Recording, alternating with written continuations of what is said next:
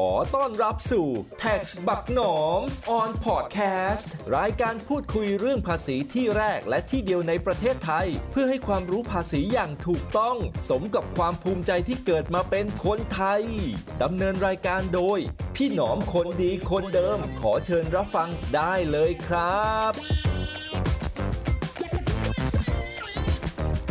สวัสดีครับ ขอต้อนรับเข้าสู่ Tax บักหนอม on podcast ครับ เราอยู่กันในตอนที่ 60 ประจำวันที่ 18 พฤศจิกายน 2562 เจอกันตอนช่วงวันจันทร์แบบนี้นะครับ เป็นประจำทุกสัปดาห์ครับผม มีเรื่องมาเล่าครับวันนี้ครับ จริงๆ เป็นเรื่อง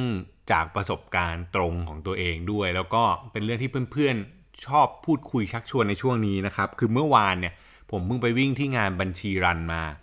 แล้วก็ การไปวิ่งเนี่ยมันเกิดจากสาเหตุหลายประการด้วยคือผมเริ่มซ้อมวิ่งเริ่มอะไรพวกนี้หลาย ๆ ครั้ง แล้วก็มันมีเรื่องของการที่เพื่อนชอบชวนมาไปวิ่ง มันก็เลยทำให้คิดถึงเรื่องเนี้ยที่จะมาเล่าให้ฟัง เรื่องเนี้ยผมตั้งหัวข้อไว้ว่าบริจาคช่วยเหลือคนอื่นแบบนี้ ใครจะวางแผนประหยัดภาษีได้มากที่สุด เอ๊ะ ฟังดูแล้วมันก็ไม่น่าเกี่ยวกับเรื่องวิ่งใช่ไหมครับ มันจะเกี่ยวกันได้ยังไงแบบไหน ผมเล่าแบบนี้ครับ คือช่วงเนี้ยอย่างที่บอกเพื่อนจะชอบมาแบบ เฮ้ยหนอม มึงไปวิ่งงานนี้ดิ มึงไปวิ่งงานนั้นดิเห็นมึงวิ่งใช่ไหมเอ้ยมึงลองไปวิ่งดูสินอกจากว่ามึงจะได้ออกกำลังเนี่ยมึงรู้เปล่าเวลางานวิ่งพวกเนี้ยมันได้บริจาคเงินช่วยคนอื่นด้วยนะเว้ยนี่เพื่อนจะเปิดมาแบบนี้ประจำครับแบบเฮ้ยมันมีการออกกำลังกายแล้วได้บุญด้วยเหมือนแบบ รู้ว่าเราเป็นนักบัญชีอยากได้อะไรหลายๆอย่างอะไรเงี้ยคุ้มค่ามันก็จะชอบเปิดประเด็นแบบนี้มา ผมก็จะเออหรอหรอหรออะไรแบบเนี้ยซึ่งโดยส่วนตัวการทำงานเนี่ยครับเราก็จะเห็นอยู่แล้วว่ามันมีเรื่องของพวกนี้อยู่บ่อย ๆ มันก็เลยทำให้ผมนึกถึงประเด็นที่เกิดขึ้นก็คือมันเป็นประเด็นเรื่องของ การบริจาคเรื่องของภาษีเรื่องของการจัดการเรื่องพวกนี้มันสะท้อนให้เห็นหลาย ๆ อย่าง ที่เราอาจจะไม่เคยมองในเรื่องนี้ก็เลยหยิบยกมาเล่าให้ฟังในพอดแคสต์ตอนนี้ครับ ก่อนจะไปพูดถึงว่าบริจาคหรือไอ้ลดหย่อนภาษี หรือวางแผนภาษีอะไรยังไงเนี่ย ผมชวนกลับมาคิดก่อนนะครับ อันดับแรกเนี่ยเราเคยสังเกตไหมครับว่าเวลาที่มีงานบริจาคหรือมีอะไรพวกนี้ที่เขาชักชวนเนี่ยเขาใช้คำแบบไหนอะไรยังไงกันบ้าง ซึ่งแต่ละคำเนี่ย มันมีความหมายที่แตกต่างซ่อนอยู่นะครับอยู่ในนั้นด้วย ยกตัวอย่างแบบนี้ครับ เคยเจองานที่เขียนแบบนี้ไหมฮะรายได้ทั้งหมด อาจจะวงเล็บหรือไม่วงเล็บก็ได้นะฮะไม่หักค่าใช้จ่าย บริจาคให้กับองค์กร xxx yy z z ก็เป็นชื่อองค์กรตามมาก็คือเขากำลังจะบอกว่า รายได้ที่ผู้จัดงานนะครับ ได้รับจากงานนี้ทั้งหมดเนี่ยจะไม่หักค่าใช้จ่ายสักบาทเลย แล้วส่งเงินทั้งจำนวนเนี่ยให้กับองค์กรที่เขาจะบริจาคให้ นั่นแปลว่าตัวผู้จัดงานเนี่ยจะต้องเสียค่าใช้จ่ายในการดำเนินการเองทั้งหมด เพราะว่าไม่เอาไปหักออกจากรายได้นึกออกนะฮะสมมุติว่างานเนี่ยระดมเงินหรือได้รับบริจาคมาสักสิล้าน 10 ล้านเนี่ยเกิดต้นทุนในการดำเนินงานจริงๆสักประมาณ 3 ล้าน 5 ล้านอะสมมุติเป็น 5 ล้านแล้วกันครึ่งหนึ่งตัว 5 ล้านเนี่ยมันจะไม่ถูกเอาไปหักออกจากเงิน 10 ล้าน ก็คือ 10 ล้านได้มาปั๊บส่งเลยให้องค์กร อีก 5 ล้านเนี่ยผู้จัดเขาจะรับผิดชอบเองก็คือจ่ายเป็นค่าใช้จ่ายของตัวเองไป รับผิดชอบเป็นค่าใช้จ่ายนี้เท่ากับว่าจริง ๆ แล้ว ในงานทั้งหมดที่เกิดขึ้นเนี่ยเพื่อให้ได้เงิน 10 ล้านเนี่ยมันต้องใช้เงินทั้งหมดคือ 15 ล้านเนาะก็คือได้เงินมา 10 ล้าน แล้วก็อีก 5 ล้านเป็นต้นทุนของตัวผู้จัดที่เขาต้องจ่าย ซึ่งแปลว่าผู้จัดเนี่ยยินยอมจ่ายเงินทำบุญเป็นค่าใช้จ่ายแทนไป แล้วก็เอาเงินทั้งหมดทั้งก้อนเนี่ยส่งต่อให้องค์กร องค์กรได้เงิน 10 ล้านเต็มๆครับแต่ว่าต้นทุนที่ผู้จัดเกิดขึ้น 5 ล้าน จะไม่สามารถใช้อะไรได้ ก็เป็นค่าใช้จ่ายไป อันนี้แบบหนึ่งอีกแบบหนึ่งจะเขียนว่ารายได้ทั้งหมดหลังหักค่าใช้จ่าย บริจาคให้กับองค์กร x x y y z z เหมือนเดิม อันเนี้ยคือแปลว่า รายได้ที่ได้รับมา หรือสิ่งที่ได้รับมา อย่างเคสเมื่อกี้ 10 ล้าน ผู้จัดเนี่ยใช้ค่าใช้จ่ายทั้งหมด 5 ล้าน เงินที่ส่งให้กับองค์กรที่ได้รับเนี่ยมันจะต้องหลังหักค่าใช้จ่ายนั่นคือเอา 10 ล้านที่ได้มาหักต้นทุนก่อน 5 ล้าน ส่วนต่างหรือกำไรเนี่ยจะถูกส่งให้กับองค์กรสาธารณกุศล ซึ่งแบบนี้แปลว่าผู้จัดจะไม่เข้าเนื้อ จะไม่เข้าเนื้อถูกไหมเพราะว่า 5 ล้านจ่ายเอง เอาเงินมาหักออก แล้วให้ให้ส่วนต่างคือกำไรก็ได้ ให้กับองค์กรสาธารณกุศล นั่นแปลว่าองค์กรจะได้เงินในเคสเนี้ยคือแค่ 5 ล้าน เงินทั้งหมดที่ได้มาคือ 10 10หักค่าใช้จ่ายไป 5 เหลือ 5 ส่งให้องค์กร อันนี้คือฝั่งองค์กรที่เขาได้ เห็นว่าองค์กรอาจจะได้น้อยลงเลย เพราะว่ามันต้องหักค่าใช้จ่ายก่อน แต่ทางผู้จัดเองครับเวลาจัดงานพวกเนี้ยสิ่งที่เขาได้คือเขาไม่เสียต้นทุนก็คือเงินมามัน cover ต้นทุนเขาไปละเขาแค่ไม่มีกำไร ซึ่งการไม่มีกำไรเนี่ยก็ไม่ใช่เรื่องผิดนะครับ ผมไม่ได้บอกว่าแบบ1กับแบบ2เนี่ยผู้จัดเป็นคนดีหรือไม่ดีไม่เกี่ยวนะฮะการมีกำไรหรือไม่มีกำไรไม่ใช่เรื่องผิดก็คือ มันเป็นนโยบายหรือวิธีคิด ซึ่งเราจะเห็นว่าเงินที่เราจ่ายไปสมมติบัตรเนี่ยเงินที่ระดมทุนเนี่ยขายบัตรอยู่ 300 บาท องค์กรที่จะได้จากเราเนี่ยมันจะต่างกัน ถ้าเป็นกรณีเอารายได้ล้วนๆเลยคือเราจ่าย 300 เข้าองค์กรไปเลย 300 แต่ถ้าเกิดเป็นกรณีที่หลังหักค่าใช้จ่ายเนี่ยแปลว่าจ่าย 300เนี่ยเราไม่รู้ว่าต้นทุนผู้จัดเท่าไหร่ อาจจะสมมติถ้าอย่างเคสเมื่อกี้คือครึ่งหนึ่งก็คือ 150 นั่นคือ 300เนี่ยถูกเอาไปเป็นค่าใช้จ่าย 150 แล้วอีก 150 ค่อยส่งให้องค์กร องค์กรก็จะได้น้อยกว่า แค่นั้นเองนะฮะ ดังนั้นเวลาเห็นพวกนี้เราก็จะเรียนรู้อะไรพวกนี้ชัดเจนขึ้น จริงๆมันมีอีกคำหนึ่งที่ผมเคยเจอนะครับ แต่ว่าไม่ค่อยบ่อยก็คือ รายได้ทั้งหมดหลังหักค่าใช้จ่ายและภาษี ก็คือแปลว่างานนี้ถ้ามีกำไรต้องเสียภาษีด้วยเนี่ยหักภาษีออกด้วยแล้วค่อยมอบให้ ก็จะมีค่าใช้จ่ายตัวอื่นที่เป็นภาษีเพิ่มขึ้นมานะครับ ซึ่ง 2 กับ 3เนี่ยอันอันที่อันเนี้ยอันภาษีเนี่ยกับอันเมื่อกี้ค่าใช้จ่ายเนี่ยจริงๆมันก็ความหมายเดียวกันแหละเพราะว่าคำว่าค่าใช้จ่ายเนี่ยมันอาจจะหมายความรวมถึงภาษีก็ได้นะแต่ว่าผมเห็นบางงานเขาเขียนชัดเจนเลยว่ามีทั้งค่าใช้จ่ายและภาษี ที่ต้องหัก ตรงนี้ถามว่าฝั่งองค์กรเองได้อะไรไหม ผมว่าจริงๆแล้วคนที่จะจัดงานขึ้นมาครับฝั่งผู้จัดแล้วกันนะขอโทษครับฝั่งผู้จัดเนี่ยได้อะไร ผู้จัดที่เขาจะจัดงานขึ้นมาเนี่ย ผมว่าจริงๆก็คือจิตใจเขาหรือวัตถุประสงค์เขาจริงๆคือเขาต้องการทำบุญอยู่แล้วแหละ แต่ว่าตัวงานเนี่ยมันมีต้นทุนค่าใช้จ่าย ไม่แปลกที่เขาจะต้องเอาต้นทุนตรงนี้มาใช้ในการจัดงานเขาเนาะฉะ นั้นถ้าเกิดเขาใจปั้มจริง ๆ แบบเต็มที่เลยอยากช่วยองค์กรนะกุศลเต็มเขาก็จะไม่หักค่าใช้จ่าย แต่ถ้าเขาหักค่าใช้จ่ายก็ไม่ได้แปลว่าผิด เพราะว่ามันมีต้นทุนในการดำเนินงานอยู่แล้ว อันนี้คือประเด็นในการแบบเวลาอ่านคำครับมันจะมีคำพวกนี้ให้เราเห็นในทุกๆโปรเจกต์ทุกๆ ทุกๆ การจัดงาน ดูคำนี้ดีจะเห็นว่ามันต่างกัน เงินไปไม่เท่ากันละ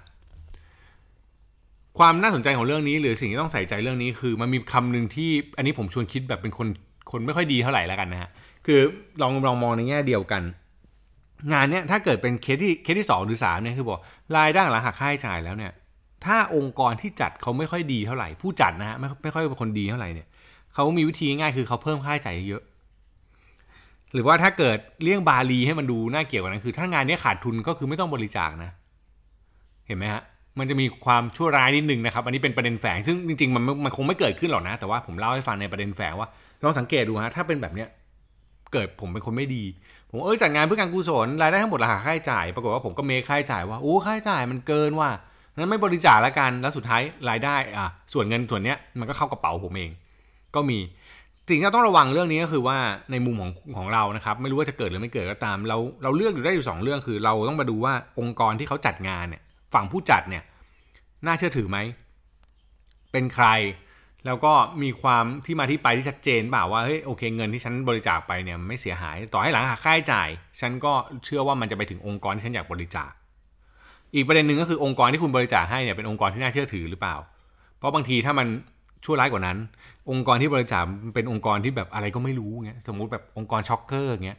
ซึ่งซึ่งเอาไปให้คนเลวซะงั้นไม่ใช่นะฮะคือมันแปลว่าองค์กรตรงเนี้ย ก็ต้องเป็นองค์กรที่น่าเชื่อถือ แล้วเอาเงินไปใช้อย่างถูกต้อง เพราะว่าปลายทางจริงจุดประสงค์การทำอะไรพวกเนี้ยเงินที่เราจ่ายไปเนี่ยเราต้องการให้มันไปถึงความลำบากหรือไปช่วยเหลือคนจริง ๆ ถูกไหมเราไม่ต้องการให้เข้ากระเป๋าผู้จัด เราไม่ต้องการให้องค์กรเอาไปใช้ไม่ถูกต้อง นั้นทางเลือกโอ้ทางเลือกนะฮะของเราคือ เราก็ต้องดูพวกนี้ให้ดี เพื่อที่เงินที่เราจ่ายไปมันจะได้คุ้มค่า อันนี้ประเด็นหนึ่งแต่บางอันเพิ่มเติมครับมีเรื่องภาษีละ ลดหย่อนภาษีได้ด้วย คือบางบางงานเขาจะเขียนว่า เงินบริจาคเนี่ยสามารถลดหย่อนภาษีได้ด้วยเนี่ย มันแปลว่าเขาต้องแยกส่วนในการลดหย่อนภาษีออกมาเลย ถ้าบางงานเขามีค่าจัดงานกับค่าบริจาคแยกกันเนี่ยเขาก็จะออกต้นทุนมาเลยว่าต้นทุนเท่าไหร่ สมมติจ่ายไป3 5 0 0ค่าจัดงาน 500นะลดหย่อนภาษีได้ 3,000 ได้หลักฐานมา 3,000 แบบนี้ อันนี้คือแบบชัดเจน พอมีลดหย่อนภาษีมาด้วย นั่นต้องดูว่าเงินที่เราจ่ายไปได้ลดหย่อนภาษีกี่บาท นะครับเพิ่มเติมประเด็นนี้ แล้วก็เวลาบอกว่าลดหย่อนภาษีได้รบกวนนิดนึงคือทางผู้จัดเนี่ยเขาต้องให้หรือตามเอกสารกลับมาที่เป็นใบอนุโมทนาบัตรหรือใบเสร็จรับเงินค่าบริจาคเพราะว่าส่วนนี้เราต้องเอาไปใช้สิทธิ์ในการลดหย่อนภาษีด้วยถูกไหมฮะนั้นตรงนี้ต้องตามเพิ่มนะครับ คือไม่ใช่แค่บริจาคแล้วบอกเอ้ยลดหย่อนภาษีได้อยากบริจาคได้ลดหย่อนภาษีด้วย หน้าที่เราคือต้องตามเอกสารกลับมาด้วย ไม่งั้นเดี๋ยวเราไม่ได้สิทธิ์ตรงนี้ ทีนี้มาดูความชั่วร้ายต่ออีกนิดนึงผมเนี่ยเป็นคนที่คิดอะไรแบบเนี้ย เวลาทำอะไรพวกนี้ผมจะชอบคิดเรื่องพวกนี้ย้อนขึ้นมาว่า เอ้ย แล้วถ้าความน่าสนใจตรงนี้คือ สมมุตินะฮะกลับกันคือ ถ้าเกิดเงินที่ระดมมาเนี่ยไม่ใช่สิทธิลดหย่อนภาษี ตัวผู้จัดเองอะเวลาให้เงินไปเนี่ยเวลาองค์กรเขาได้รับเงินเขาต้องออกใบเสร็จหรือใบอนุโมทนาให้ใช่ไหมถ้าออกให้กับชื่อทางผู้จัดเองเนี่ย ตรงบริษัทที่จัดงานนี้เนี่ย เอาไปลดหย่อนภาษีได้หรือเปล่า จริง ๆ จะบอกว่าตรงเนี้ยมันเอาไปลดหย่อนภาษีได้ด้วยนะครับ ถ้าเกิดองค์กรที่เขาได้รับเงินบริจาคเนี่ยออกเอกสารว่าได้รับจากผู้จัด ซึ่งถ้าผู้จัดเป็นนิติบุคคล ก็สามารถลดหย่อนภาษีได้ด้วย ไอ้ตรงเนี้ยผู้จัดเอาไปลดหย่อนภาษีถ้ามันเข้าเงื่อนไขนะครับ คือนิติบุคคลกับบุคคลธรรมดาเนี่ยมันจะมีความต่างกันนิดนึงคือ ในกรณีที่เป็นนิติบุคคลเนี่ยถ้ามีการบริจาคให้กับองค์กรสาธารณกุศล ที่ขึ้นทะเบียนถูกต้องตามกฎหมายเนี่ยมันจะเอาไปเป็นรายจ่ายได้สูงสุดคือ 2 ส่วนร้อยสองของภาษีของกำไรแล้วกันนะครับ อันนี้อันนี้เป็นหลักการฟังไว้ผ่านๆแล้วกัน เพราะว่าพอดแคสต์เดี๋ยวงง แต่ว่าให้เห็นว่า มันมันมีเอาไปใช้ได้ หรือบางทีมันจะมีบางกรณีเอาไปใช้ได้ 2 เท่า แต่ไม่เกิน 10%ของกำไรทางภาษีอะไรแบบเนี้ยตรงเนี้ยแปลว่ามันมีช่องหนึ่งเหมือนกันนะครับ ถ้าเกิดตัวผู้บริจาคอย่างเราเนี่ยที่ร่วมงานร่วมอีเวนต์พวกเนี้ยไม่ได้ใช้สิทธิ์เนี่ยบางครั้งผู้จัดงานสามารถเอาไปใช้สิทธิ์ได้ ถ้ามันเข้าเงื่อนไข ซึ่งตรงเนี้ยมันก็เป็นประโยชน์กับผู้จัดงานในอีกต่อหนึ่ง จริงๆมันได้มันได้หลายเรื่องนะครับ มันอาจจะมองในแง่ของถ้าเป็นการทำงานในทุกวันนี้อาจจะเป็นเรื่อง CSR ได้ด้วยนะ แต่ว่าในเรื่องภาษีมันก็มีประเด็นถังแฝงออกมาได้ ซึ่งเอาจริงๆ เล่าแบบนี้ไม่ได้บอกว่ามันมันชั่วร้ายอย่างที่บอกหรอกครับ แต่ว่าจริงๆแล้วมันเป็นการมองว่าสุดท้ายแล้วประโยชน์ตรงนี้มันจะไปตกกับใคร ที่ผมเล่ามาทั้งหมดเนี่ย ผมต้องการให้เห็นภาพว่าเงินที่เราบริจาคไปบางครั้งมันมีอะไรพวกนี้ซ่อนอยู่ที่เราไม่รู้เลย มันส่งผลกับการใช้เงินของเรานะครับ คือบางทีเราใช้เงินไปเราบอกว่าอยากให้มันไปถึง